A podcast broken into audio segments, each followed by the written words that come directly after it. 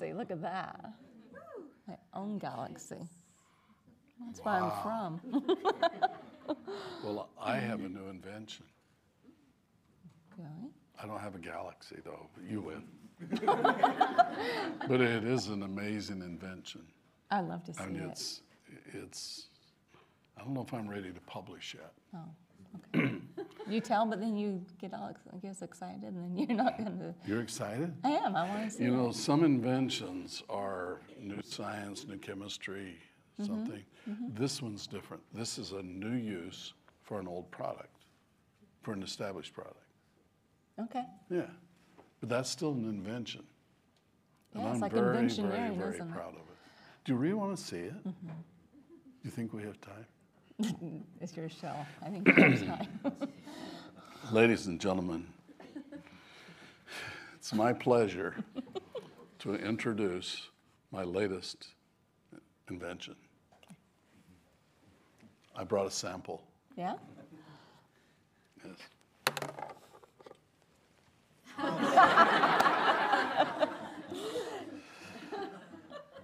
I call this invention WD 41. 41. It's got one of these still. Isn't that great? Yeah. It's kind of pointing the wrong direction. Do you want me to show you what I can do with it? Is it something from a new styling hair product? No, no, no, no, no. Your hair's fine. By the way, it looks nice. It's today. pointing exactly at me. Really? Yeah. Oh well. I feel like I should duck. This Seriously. this new product is similar to one that's been on the market for a few years Similar. from San Diego, but this one makes it so that your hair never gets wet. it's know, a new use. Some days that would be wonderful. WD1 stands for Dry Hair Formula 51. WD1. You can go swimming, and the swimming Just pool just perfect. goes around you your know, there are a lot of. that would be something to see, wouldn't So are you impressed? I'm mm-hmm. impressed. You are impressed. I'm a little okay. concerned, but impressed. You're concerned? I am. What are you concerned about? I just have this feeling. What is your feeling? I'm a little concerned. You are a little bit concerned? I'm a little concerned. Why? Because you're known to invent really fun things. Yeah, that's the, that's the problem, isn't it? You, you're on red light now. I'm on red light. Yeah, red light. Let me see if I can fix it for you. There you go. Now we're back to blue light. Now, what was your concern again? I have a- few concerns. All right, go ahead. Get them off your shoulders. well, What, you I- think I'm going to make that change? yes, I think I feel like I'm surrounded. I feel like I'm surrounded by things that I can't control. I don't like Do you want to control it? Yeah. Maybe it's better if I do. Wow. Okay, well, so much for that, right? I like WD-40 though. I use it. This is 41. I'm, I'm getting a new cam made. Oh. All right. If you want to try that out sometime, I would. I'd be had to. I would love to have I'd be my happy hair to be help perfect apply it. Really? Keeps it dry. Wow. Okay, but we need to get serious about science, don't we? This is Science Live. Where's the lively science? We just had some. Okay, but we're going in deep today. What? I'm ready. No, we're going to go deep. Okay. Science is full of surprises, and there are things that we understand, like you know these little gadgets, the Johnnies that grab things, Those are pretty neat. and there are things we don't understand. There are things that just don't make sense. Usually, when we we make an observation of something that doesn't make sense, it's it doesn't make sense because there's something we don't understand. And when you don't understand something, that is an opportunity tick tocking like a time bomb waiting to be discovered. And so we like things that don't make sense. But today I want to talk about one of the most strange things of all. Newton was a great scientist. He, he's one of my favorites. Uh, he invented a thing called calculus. He also came up with his laws of motion, which he's very famous for, like F equals ma. If if we could have just thought of that, I, I would have thought of that, but he he came before I did. F equals a ma. Force equals mass times acceleration. He's got a whole family of, of basic laws that can predict the position of the planets, that can calculate many things that we use in our world today. But then someone started looking at things that are much smaller than planets, much smaller than the apple that he saw fall from a tree that inspired him to, to start thinking about gravity, things that get down on the atom scale. Very, very, very, very small. And you'd think that these little small pieces of matter behave like the big ones, but they don't. And so they talk about a branch of physics to study these very, very small particles, and they call it quantum physics. And I, I think a lot of people don't even know why they call it quantum physics. Quantum means a quantity. And so it's, it's interesting that when a atom, which is a, a nucleus, a proton and maybe some neutrons, with electrons flying around it, when an atom is excited, which means the electrons move faster and go into bigger orbits, when they fall down, they give off light. But the amount of light they give is a quantum. It's, it's not some random amount of light, it's amount of light measured in photons. And a photon is the amount of light coming from each electron that changes its orbital energy. So, quantum physics. Some of you have heard about it, and there are some things that you may have heard about the observations that are baffling science. And I'd like to, to get in that a little bit today. One of the really famous experiments that has caused so much chatter and to do about quantum physics is the double slit experiment. You've heard of it, maybe. Some of you maybe are going to hear about it for the first time.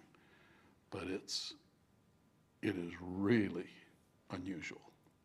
Right? So let's just imagine that we had a piece of metal and we used our new laser cutter to cut out a long, narrow slot so you can see through it in that slot. We stand up the piece of metal, and then we get a paintball gun and we start shooting through the hole. Some of the paintballs are going to hit the metal and splat. Some are going to go through the hole and they're going to go back and hit the back wall. And if we shoot it a whole bunch of times, pretty soon we'll see a long pattern a strip on the back wall that looks like the cutout. That makes sense, doesn't it? That's called paintball science. All right? Okay. Then put it back under the laser cutter and we cut out another slot. So there's two of them. We stand it back up, we get out the paintball gun. Maybe, maybe we'll change colors. What do you want to change to? Purple. Purple. Can be done. So there we go. Now we're going to change to purple by your command. Okay. And so we start shooting the paintballs at the two slots. Some hit the piece of metal and splat, but some go through one slot, some go through the other slot. They go to the back wall, and now we get two stripes. Are you with me? Can you imagine this in your mental research laboratories? Are you seeing this? Okay, so we got two stripes there from the two slots. Makes sense. Makes one think that what if you were to cut out the shape of a bunny and you were to shoot the paintballs at that? Then pretty soon, the ones that go through would hit the back wall and you'd have a big splotch on the back wall in the shape of a bunny. Makes sense, all right? We're all together on that. We're good, right? Mm-hmm. But then the experiment starts to get more interesting because instead of shooting paintballs, what if we were to fill the room half full of water? And then we were to drop a great big rock in the water, so it makes a wave. And you know, you've seen a wave before, haven't you? Mm-hmm. Not that kind. okay, so you drop a rock, the wave goes out in a circle, it gets to the piece of metal with the two slots.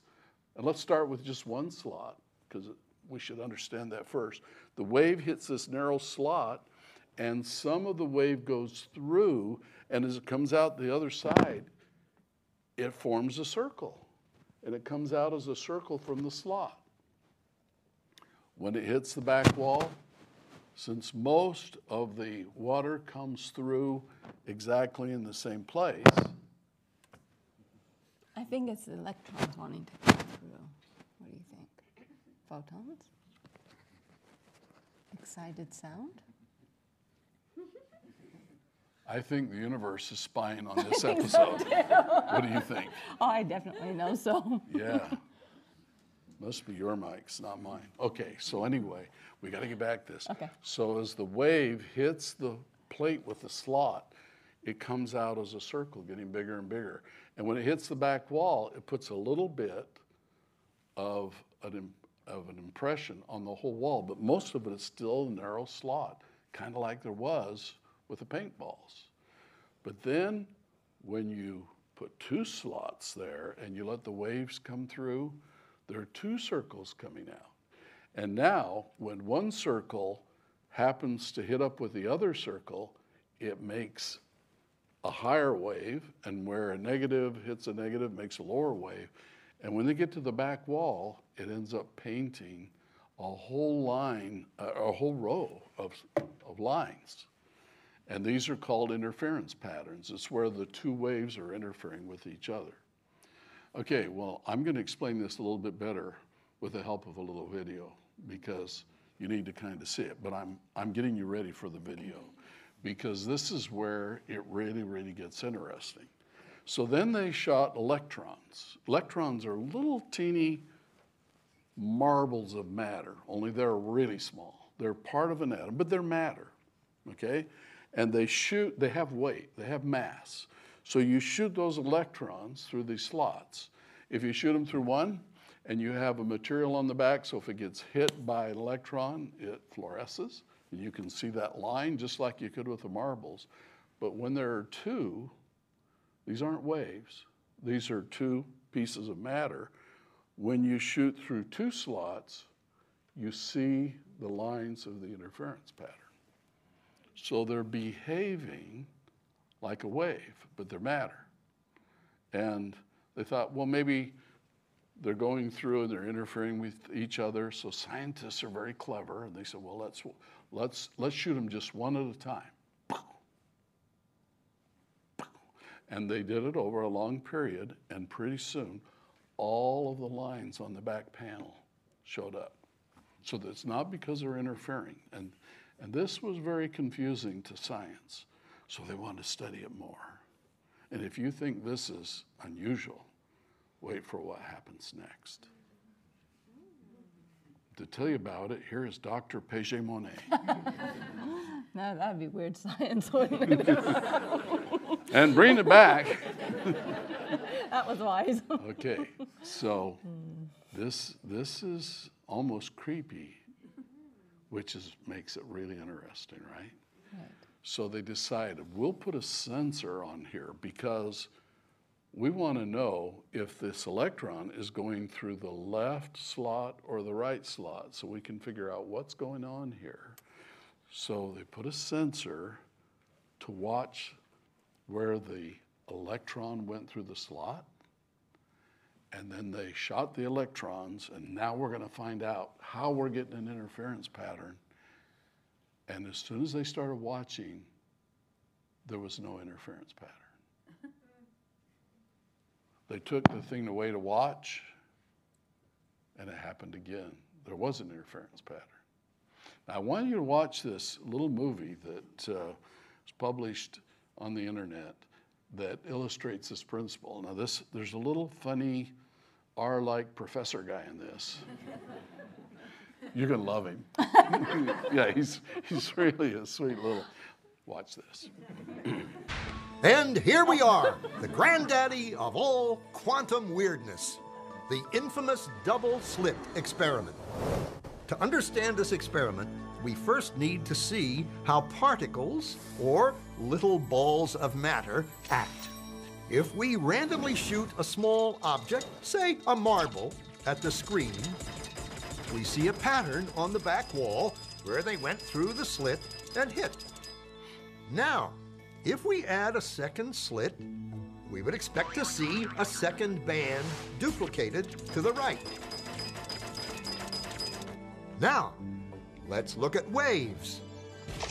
The waves hit the slit and radiate out, striking the back wall with the most intensity directly in line with the slit. The line of brightness on the back screen shows that intensity. This is similar to the line the marbles make. But when we add the second slit, something different happens. If the top of one wave meets the bottom of another wave, they cancel each other out. So now there is an interference pattern on the back wall. Places where the two tops meet are the highest intensity, the bright lines, and where they cancel, there is nothing. So, when we throw things, that is, matter, through two slits, we get this two bands of hits. And with waves, we get an interference pattern of many bands. Good so far. Now, let's go quantum.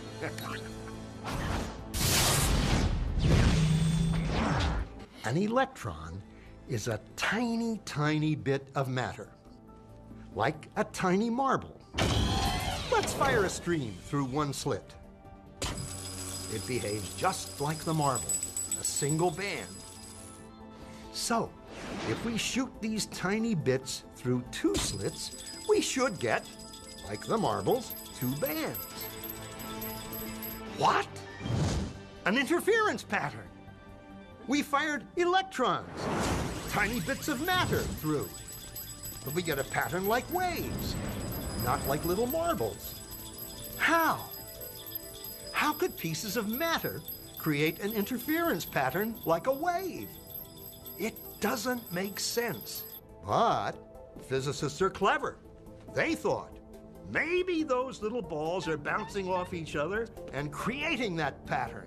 So they decide to shoot electrons through one at a time. There is no way they could interfere with each other. But after an hour of this, the same interference pattern is seen to emerge. The conclusion is inescapable. The single electron leaves as a particle, becomes a wave of potentials, goes through both slits, and interferes with itself to hit the wall like a particle. But mathematically, it's even stranger. It goes through both slits and it goes through neither. And it goes through just one and it goes through just the other. All of these possibilities are in superposition with each other. Physicists were completely baffled by this. So they decided to peek and see which slit it actually goes through. They put a measuring device by one slit to see which one it went through and let it fly. but the quantum world is far more mysterious than they could have imagined. When they observed, the electron went back to behaving like a little marble. It produced a pattern of two bands, not an interference pattern of many. The very act of measuring or observing which slit it went through meant it only went through one, not both. The electron decided to act differently, as though it was aware it was being watched. It was here that physicists stepped forever into the strange, never world of quantum events. What is matter? Marbles or waves? And waves of what? And what does an observer have to do with any of this? The observer collapsed the wave function simply by observing. So, what do you think? I think I like R to tell us instead of Q. Well, now, I like Q. I know. He's cute. but wait a minute. What's really happening here? Now, whenever there's something we don't understand in science, it falls into the category of something we don't understand. and so we have to be careful. We make hypotheses, which are real fancy, big word for guesses of what's happening. And someday, when we know more about the science of quantum physics, people are going to go back and look at what I say right now and say, oh, he was wrong. Maybe he mm. is. Maybe it's a phenomenon of the experiment. But something very, very strange is happening. And I think it's something that is very important and relevant to each of us because this gets even more mysterious, in my opinion. So think about a minute. You shoot these electrons through two slits and look at the pattern on the back wall, and it's what, what one would expect because that's how it behaves. But then, if you put an instrument on to observe which slit it goes through, it changes behavior. Watching it changes behavior. Now, there are a couple other experiments that this little guy didn't tell us about, but which I've been reading about. And, and I, I haven't been there when they did these experiments, but I think they are accurate. And I think it begins to tell us something because we begin to see a pattern. The way that uh, I read the experiment is they did one where the way they were measuring which hole the electron went through was with a, I'm, I'm going to simplify it a little bit, it was like a camera that could watch which slit it went through.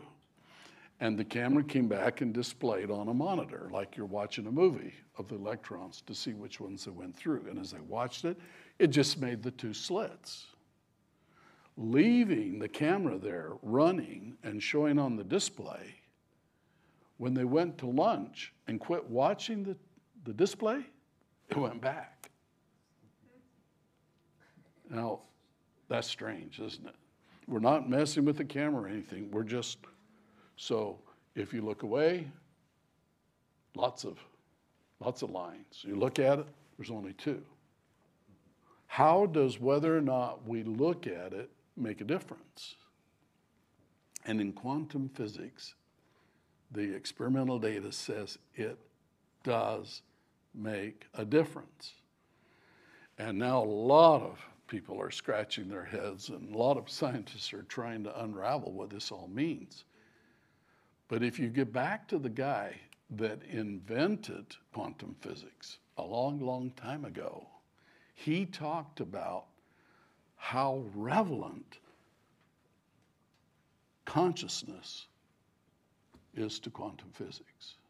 Consciousness. What is consciousness? Well, it's when you're not asleep, right? Actually, in, in the computer field, we're trying very hard to build a computer with consciousness.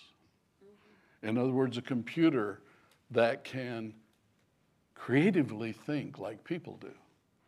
We call it artificial intelligence, and we're getting closer and closer and closer, but no one has actually been able to give a computer the ability to do what you do all the time. We can we can copy what a lot of people have conscious up and make the computer act like it or make a robot act like it's conscious. But to really be capable of conscious thought is still something that's aloof. Well, why can we do it and computers can't? And what is consciousness? Well, your consciousness is you sitting there thinking. Now, now don't listen to me for a minute. You're listening, you're listening. Just listen to your own thoughts. And you're probably sitting there thinking, oh, what is he talking about? That, that's you, that's consciousness. That is your consciousness. It's your perception of the world, of what's going on, of what you want to do, what you're doing, memories of what you did. That is your consciousness. And it is in every living person. And we can't duplicate it, we can't make it.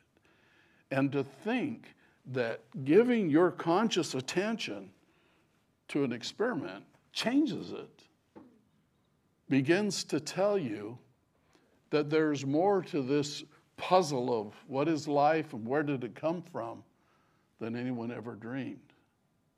A lot of scientists have studied data and come to the conclusion that, uh, yeah, we just happened.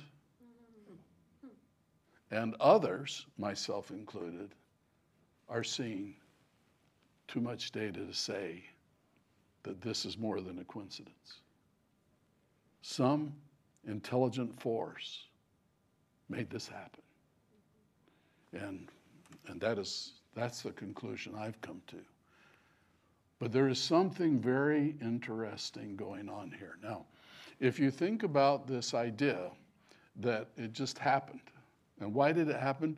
Because in the universe and in the billions of years since the Big Bang, there have been so many tries that finally it got it right.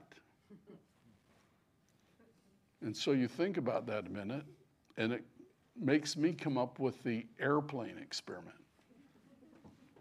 So there was a guy that had a print shop. And back in the day, you couldn't just type it in. You had to actually set the type one letter at a time, make up a page, and then you'd print it. Well, that, those type were made out of metal. And you could buy lots and lots and lots of these pieces of metal with letters on them.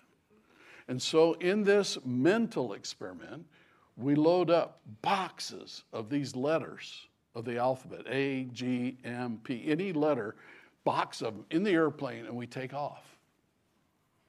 And when we get over the research field, we then open the window of the airplane and we start dumping the letters out.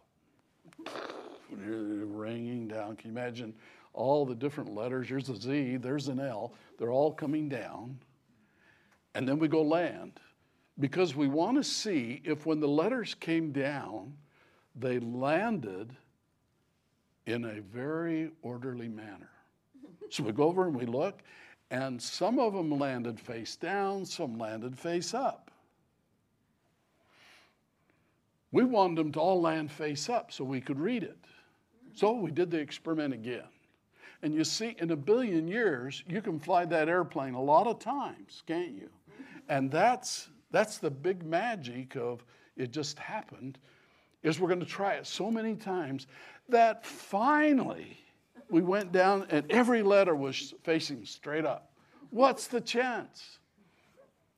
One in millions, billions, depends on how many letters we use, actually.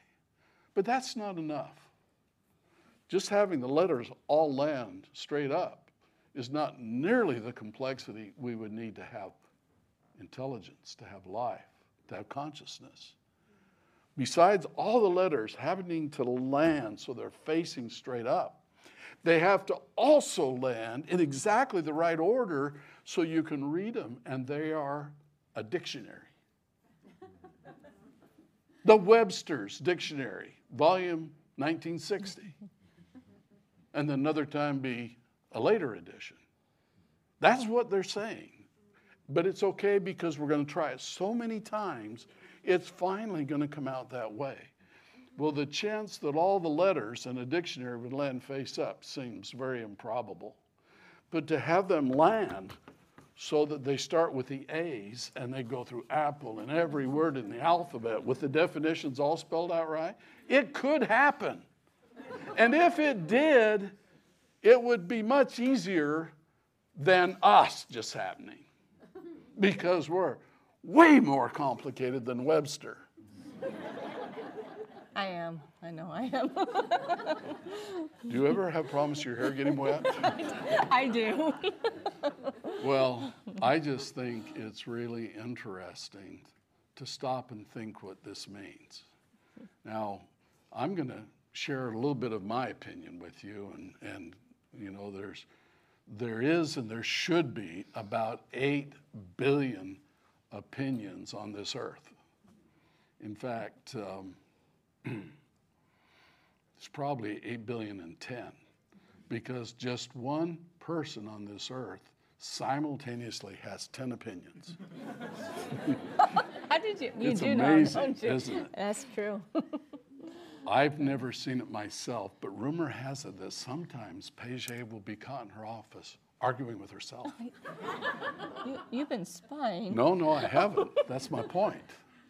Anyway. but it's true. But it is kind of serious because if our intelligence, our consciousness was meant on purpose, well, then, at least to me, it means we're a whole lot more important than anyone could imagine. Consciousness has amazing powers. Without consciousness, there would never be a hydrogen Model A. My consciousness. That's something where I was able to use my consciousness to gather different concepts and ideas and eventually put together the pieces to make it happen. Consciousness is precious. And since you have consciousness, you are precious. I really, really believe that. And I'm not, I'm not going to go to the place of saying anything about religion or anything like that. This is bigger than that. This is about you and whether or not you have value. And your value is far, far beyond what you could ever imagine. It's interesting that uh, we have posterity. Just one of us could so impact not only the whole earth, but if if our friend gets his way at SpaceX, the whole galaxy could be impacted by what you do in your life, by your offspring, by your inventions, by your creativity. Um, I just uh, have been very excited to read some of the reports about the impact that the social emotional courses are having in the lives of students. This has been kind of a tough few years. Um, kids that were used to going to school sometimes didn't get to. It just got really crazy. There's been a lot of sickness, there's been a lot of confusion, disruption. A lot of people haven't felt their best. And as a result of all that, some have got way behind in their studies and they're discouraged. And some people have just given up. What difference does it make? Tell them. It makes a big difference. Tell them what difference it makes and why we just can't give up. because people are counting on us. And I mean that literally. Um, sometimes when we go into what difference does it make, it's a selfish, it's a selfish attitude. And when you get out of that selfish attitude, it's like coming out of the chrysalis. You're in that chrysalis and it's all about you. But when you come out and become a butterfly, then it's all about making the world a little better because you're there. And it matters. I just feel impressed today that I would like to tell anyone that's listening to stop and realize how important you personally are to me, to her, to your family, to your future posterity, some of you to your existing posterity. Consciousness is precious. And that person's consciousness and that person's consciousness cannot surplace me. Every single one of us are precious. And I just think we, we really need to realize that. As we get further and for, further into quantum physics, we're finding that there are a lot of very interesting and unusual things that don't make sense. Trying to come up with a scientific theory or explanation that puts everything that's going on in this planet together has been very elusive. Einstein tried so hard to get a unified field theory, as he called it. But the more we learn, the more we realize there is to learn. And the power of consciousness is the power to create a hydrogen car, it's the power to change someone's life, sometimes with nothing more than a little smile at the right time to another person. You could change their day, you could even change their life. And sometimes, if you add to that smile a few encouraging words, it can make all the difference. And if you haven't figured it out yet, consider this. If you learn knowledge, then what can your consciousness do? When I was in high school and I went to my chemistry class, I had a wonderful chemistry teacher. He'd been, it was his last year of teaching. He'd been teaching his whole life. And he would go through day after day explaining things about atoms and how this atom will react with that atom. And it does it like this. And you can calculate the ratio it will do it. And you can figure out what you can do with it because you understand the chemistry. Chemistry is the science of how elements interact and how you can make them interact the way you want them to.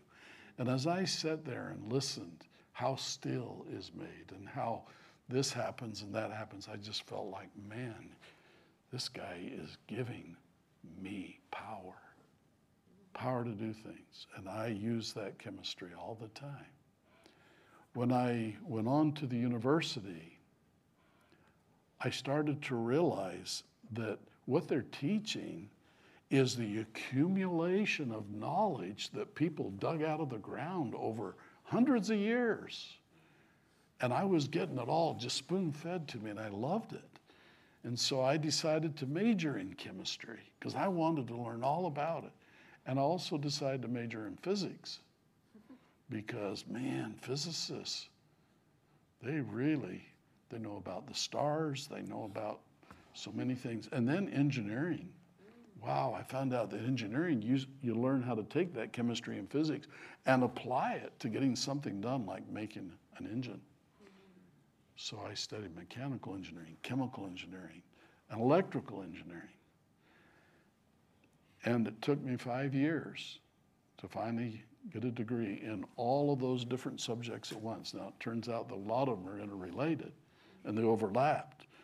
But you know, I wish everyone could get a broad education like that. Uh, someone asked me recently, well, why did you get so many majors? And I would like to say, because I like to work. but that wasn't it. Because I want to know all these things. And that wasn't it either. I went back and I remembered why I did it. And I'll share it with you. It might surprise you.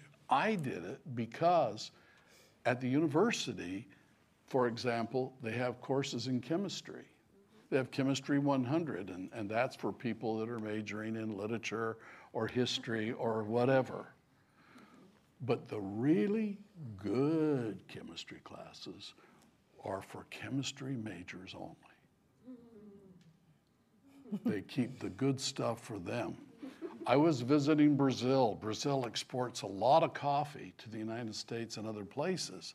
And I says, we want to thank you for all the coffee you're sending us. And they said, we only send to you the stuff that isn't good. The good coffee we keep for Brazilians. And you know, that's kind of how it was in chemistry. All the chemistry classes are good, but the real good ones were for chemistry majors only. And I tried to enroll, and they said, No, you're not a chemistry major. And I said, Well, then I'll change. And then I put down, I'm a physics major, and I got to take all of the classes for majors only. That's why I did it. And I'm so grateful because I got the best of the best. And the lesson that I learned and the lesson that I hope you'll think about tonight is that this knowledge that has been dug out of the ground by millions of people, like digging for gold, and finding these little nuggets, it's all handed to us on a spoon. And if you miss this opportunity when you're young to build this foundation of knowledge, well, then your consciousness will not have as great an impact as it could. And I think we need to kind of look at it that way. I, I need you to know how much I care about each one of you. I need you to know that. And I need you to care that much about each other because then life is good. And it's just a choice. It's just a choice. If you want to be fulfilled and you want to be happy, you all you need to do is just care. Care about others. They asked me two weeks ago when all the superintendents came to Kansas City to learn about Acellus, they says, well, what makes Acellus different than all the rest? And I said, well, I hope it's because we care about the students more than anybody else. But it's also that it works. I I feel a, a source of motivational energy that makes me get up and, and do things that I don't think I'd ever have the power to do because I know that the students that are going to be using these things are amazing. And I, I know that Dr. Monet feels the same way. I do. Yeah. I do. And we just want to thank you for taking the Acellus courses. I want to thank you for working hard and telling us when we need to fix them and make them mm-hmm. better. Every day we get a lot of wonderful complaints, I mean suggestions. Uh, a complaint is when you don't tell us how to fix it. Tell us how to fix it. But uh, most of all, remember, we care and you need to care too. Thank you. We'll see you next time.